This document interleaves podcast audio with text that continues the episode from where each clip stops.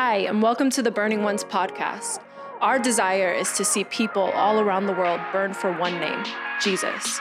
We pray that you experience the love and power of Him through this journey. Thank you for joining us, and may burning witnesses arise.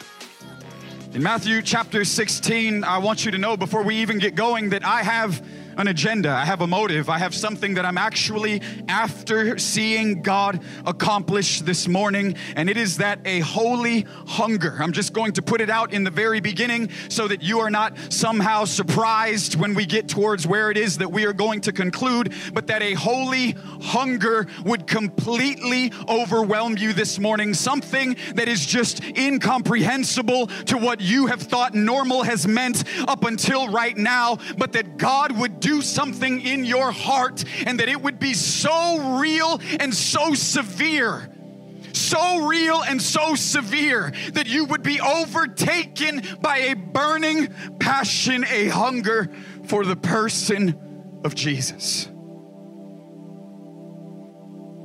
Because Jesus is what this thing is all about. Jesus is the one that we have given our lives to. He is this great king, and he is not king by way of democracy, meaning you and I did not choose him. We did not cast our vote. We did not get to determine in the political process of who was going to have what position, but the Father has declared that he is king of every king, he is Lord of every Lord, and he is the Father's jealousy, the beauty of this son to whom he loves dearly, and he is working a bride for that day of the great revealing. And you and I are in the company of people that have yielded our hearts and lives to this great king and the ways of his kingdom. And having seen him, we love him, possibly not having all of what we feel we need from him. We are blessed to have caught a glimpse of him, and a glimpse is more than enough to give him everything. And even with but a glimpse, regardless of the degree of revelation you may feel you currently have apprehended by way of the Spirit, we have seen him and our hearts burn for him. Because I may not be able to answer all of the questions that I'm in tension about over him, but I have seen enough of him to give him everything.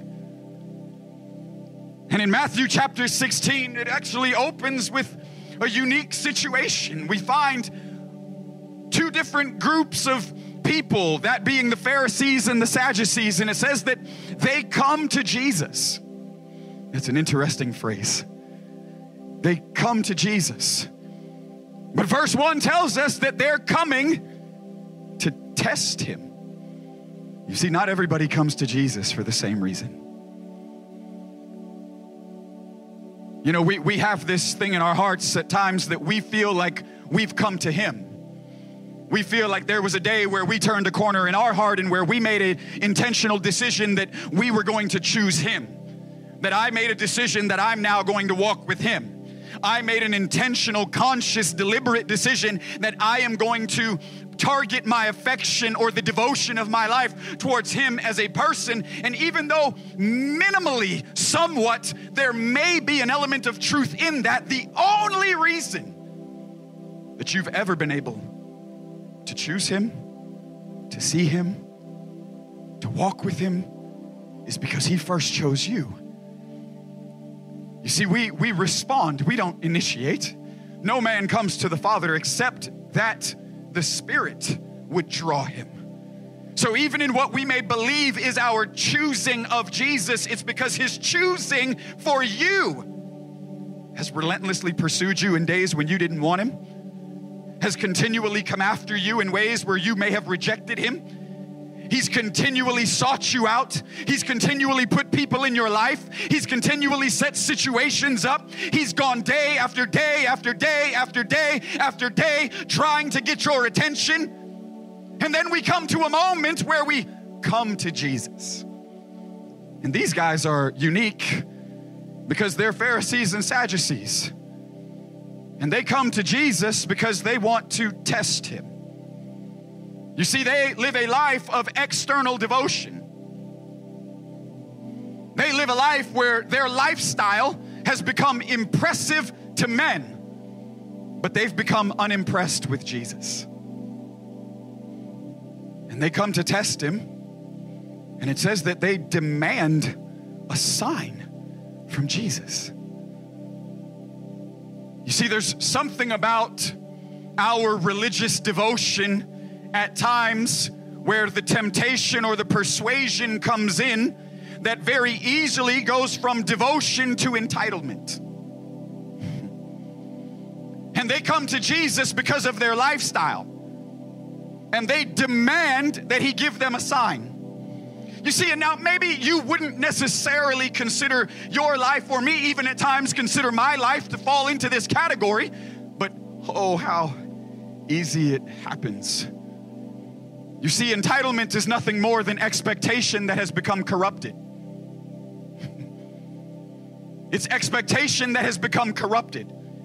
There's nothing wrong with expectation. But once our expectation has been corrupted, it easily turns into entitlement, where we feel like because of the way we live, we now deserve certain things out of the one that we claim to serve. and they come to Jesus. Our faithfulness, our life of devotion, our external behaviors are putting a demand that you do something, that you show us something, that you respond to what it is that we are doing. And I would just like to simply ask all of us as we've gathered here this way this morning do you feel that God owes you something? Do you feel He owes you something? And if so, I would ask you what? You see, they've entered into complexity of walking with Jesus. They've forsaken simplicity. You see, Paul said in 2 Corinthians 11 3, I fear that just as the devil and all of his craftiness was able to deceive Eve, he's talking to a group of people. He says, I'm actually afraid that even as the enemy was able to bring deception into the heart and life of Eve, that you are going to miss the simplicity and the purity of devotion to Christ. You see, simplicity means only, complexity means and. David writes in Psalm 62 My soul waits in silence for God only. Verse 1 For he alone is my salvation. He is my rock and my salvation, my stronghold. I will not be greatly shaken. Psalm 62, 1 and 2, verses 5 and 6. He says, My soul waits in silence for God only. You see, in order to have a burning heart, we need an only anchored in our hearts. In order to escape the complexity of trying to put demands on Jesus, meaning I need Jesus and because I've been faithful. I need Jesus and because of my lifestyle. I need Jesus and because of how I've become impressive over time and because of the applause and the opinions of the crowd around me. There's Jesus and a sign. The psalmist writes, I'm waiting for one thing my soul is waiting for one thing. Paul writes, I'm, I'm actually fearful that you're going to become deceived and that you're going to miss the simplicity and purity of devotion to Christ. And these guys have come to Jesus and they're putting demands on him. There's something that you have to do for me. There's something that you have to show me. There's a request that I'm demanding you answer. There's something that because of my lifestyle, because of my behavior, because of my faithfulness, because of the way that I've chosen to demonstrate or express this devotion, there's something else other than you that my behavior has been tethered into. Does he owe you something? Jesus then begins to speak to the disciples and he says, I actually want you to beware. This is Matthew 16, verse 6 beware of the leaven of the Pharisees and the Sadducees, and now they're confused and they don't really understand what he's saying. And they start talking about, man, we missed it, bro. Like we should have brought more bread with us. But Jesus comes back to them because it says, knowing what they were talking about or knowing what was in their hearts, he has come to clear up any confusion by what it is that he's saying. You see, I'm greatly encouraged that Jesus is not bound to my lack of interpretation when I know that there are certain things he is speaking or revealing in my direction that even at times when I may not necessarily get it all the way, even at times when I may hear his voice, but I'm not able to interpret what it is that he really means by the things that he's revealing, even in times when with all of my heart I may in a authentic, innocent way be trying to be faithful with what he's saying and I'm just a little off, he's faithful to come back.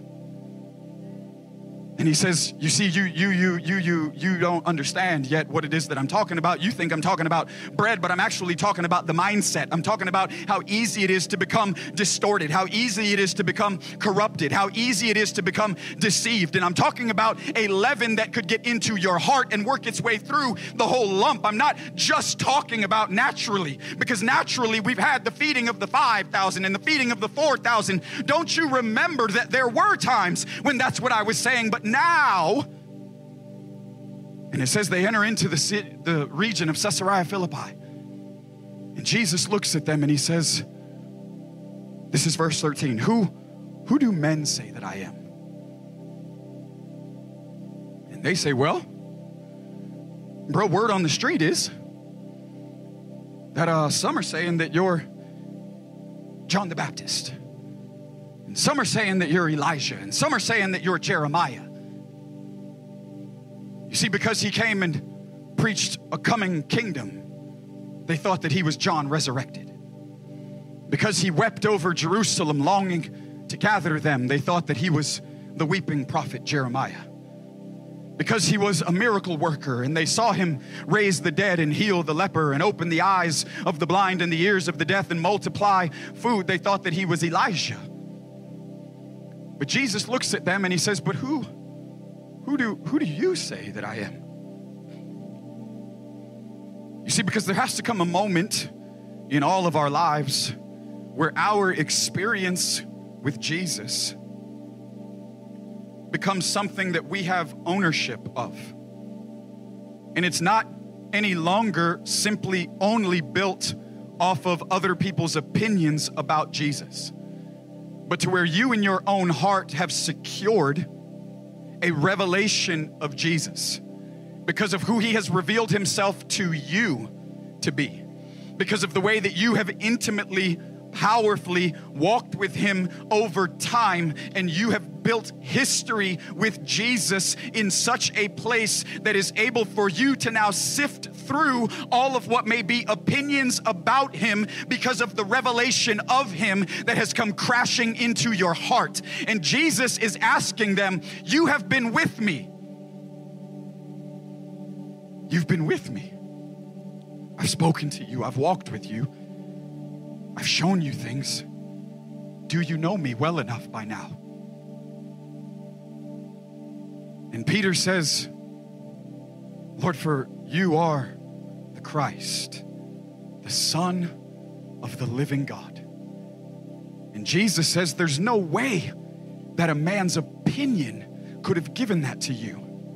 There's no way that flesh and blood could have simply been what has revealed this to you, but my Father, which is in heaven, has chosen to show you something about me by the Spirit. Peter has seen something in Jesus, which is by the Spirit. We must be able and continually contend to see something in and of Jesus that is by the Spirit. And he says, You've seen something by the Spirit. And this is where Peter gets tested. Because once he comes into this revelation, Jesus ups the ante in the conversation. And he says, Now that you have seen me by the Spirit, let me tell you what I'm like and let me show you what I'm all about. And he says, I'm actually headed towards Jerusalem where I will be handed over and I will be betrayed and I will be beaten and I will actually be brutally murdered here soon. And this is where things get a little comical for me because the Bible says that Peter pulls Jesus aside and rebukes Jesus. Man, like, are you kidding? Yo, there may have been some people over my lifetime that I thought were a little off or potentially in error. There may have been some moments that presented themselves for me to pull someone aside into a private rebuke. But I don't know if I would be so bold, so daring, being face to face with God to pull God aside and to say, hey, hey, hey, hey, listen, listen, listen. Bro, you are talking some foolishness right now. Like, you have, man, you have lost your mind. He says, Surely these things will never happen to you. And Jesus looks into the face of Peter, who just a few moments ago, we're in the same chapter, we're just a couple of verses down, just a few moments ago, had this glorious celebration from Jesus because of the way revelation has hit his heart by the Spirit. The same guy, a few moments later, Jesus looks into the face of and says, Get behind me, Satan, for you don't have the things of God in mind, but you are actually a stumbling block to me, for you only have the mind of the flesh. You only have the thoughts of the flesh in mind. You see, it's one thing to say we love him, it's another thing to fully let him be himself.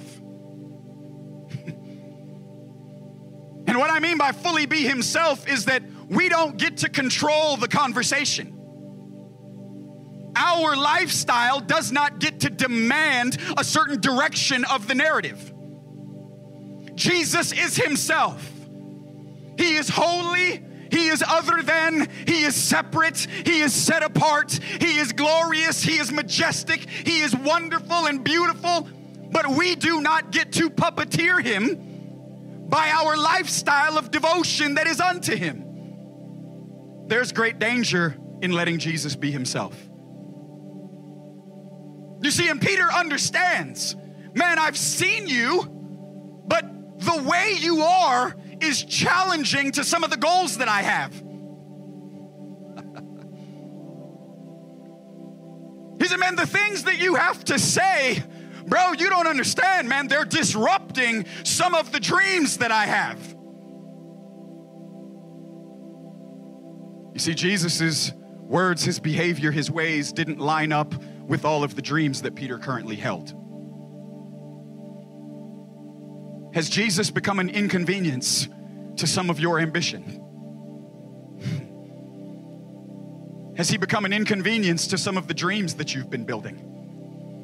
Because again, we easily let things go from our lips, but do they match up with what's coming off of your life?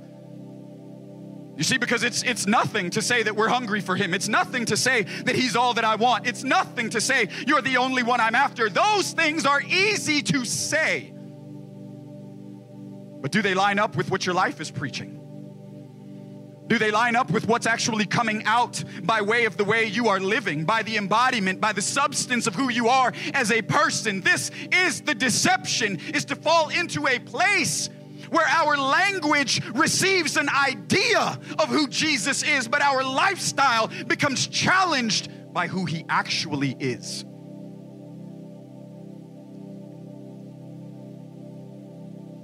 And Peter pulls Jesus aside and he's like, Bro, listen, man, I've got some things going on that you're about to mess up. There's no way that you can go and die.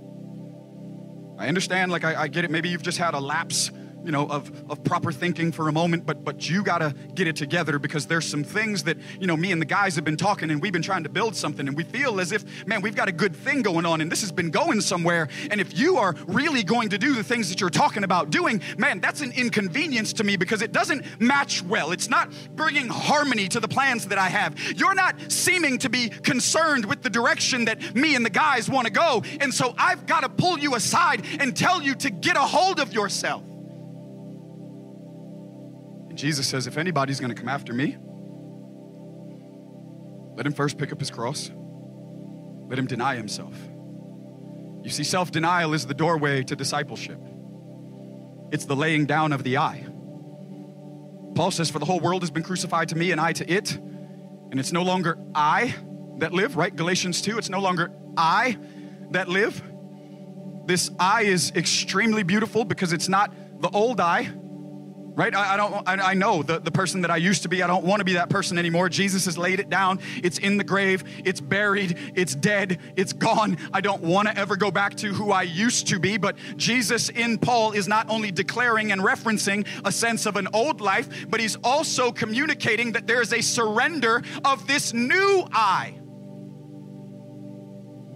Where we don't become so infatuated with the idea of what Jesus has done in us over time that we are no longer willing to submit and surrender and lay down and be inconvenienced and be detoured. We sing songs like My Life is Not My Own, and then we spend all of our days and all of our efforts trying to cling to, by way of preservation, the idea of what our dream in Jesus should look like. And Peter is being confronted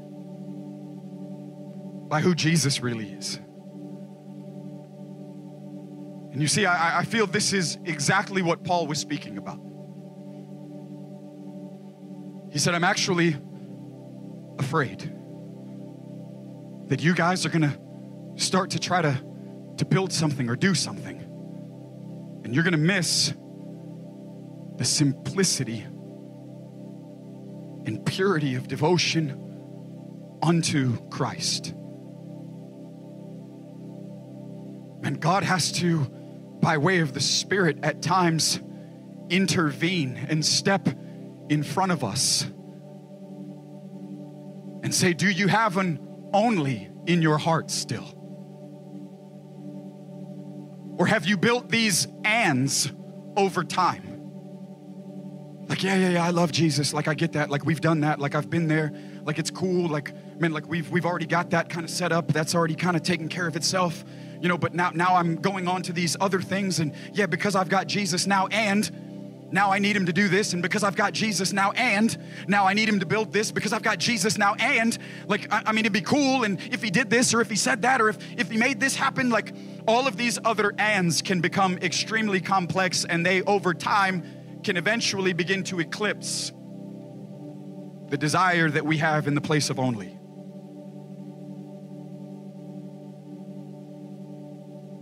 Where what He's doing in our life eclipses the one who's actually doing it in our life. Where the responsibilities He's given us, where the place in life that He's put us, where the things that we're contending for, the things we desire to see breakthrough in, have actually eclipsed the simplicity of a love that in the beginning days were solely tied into one person and one thing, as David said. There's one thing I'm after. Do you have an only in your heart?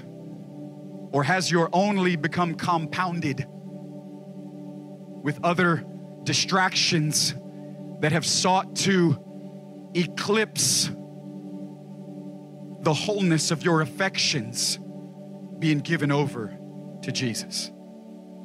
Because anything that is competing for our affection must be seen as an enemy if it is bringing distortion to the way that we love Jesus. It's got to be more than just what comes off of our lips. Peter had a revelation that came off of his lips, but it did not match up with the way he was willing to live his life. I understand at times the weight of the way Jesus reveals himself. But may we never be those who become inconvenienced by who he is and how he is. but may we provide a place for Jesus, the highest place in our hearts, that we may wholly give our lives over to him. Holy, yes, W H O L L Y, and holy, H O L Y. May we be those who, with all of what we are and have, lay it down because of the way that He has laid His life down unto us. And may we holy, H O L Y, live lives that are set apart, live lives that are devoted, they are consecrated, they are tethered to a real person and His desires, because I've caught a glimpse of this great King, are now the only thing that I'm interested in being the main influence the dominant theme in my life is Jesus only. And whatever comes out of that, praise God. But if I don't have that, it's time to lay it down again. Because it's not just this old I, it's the new I also. It's not I that live, but Christ. Not the old I, not the new I.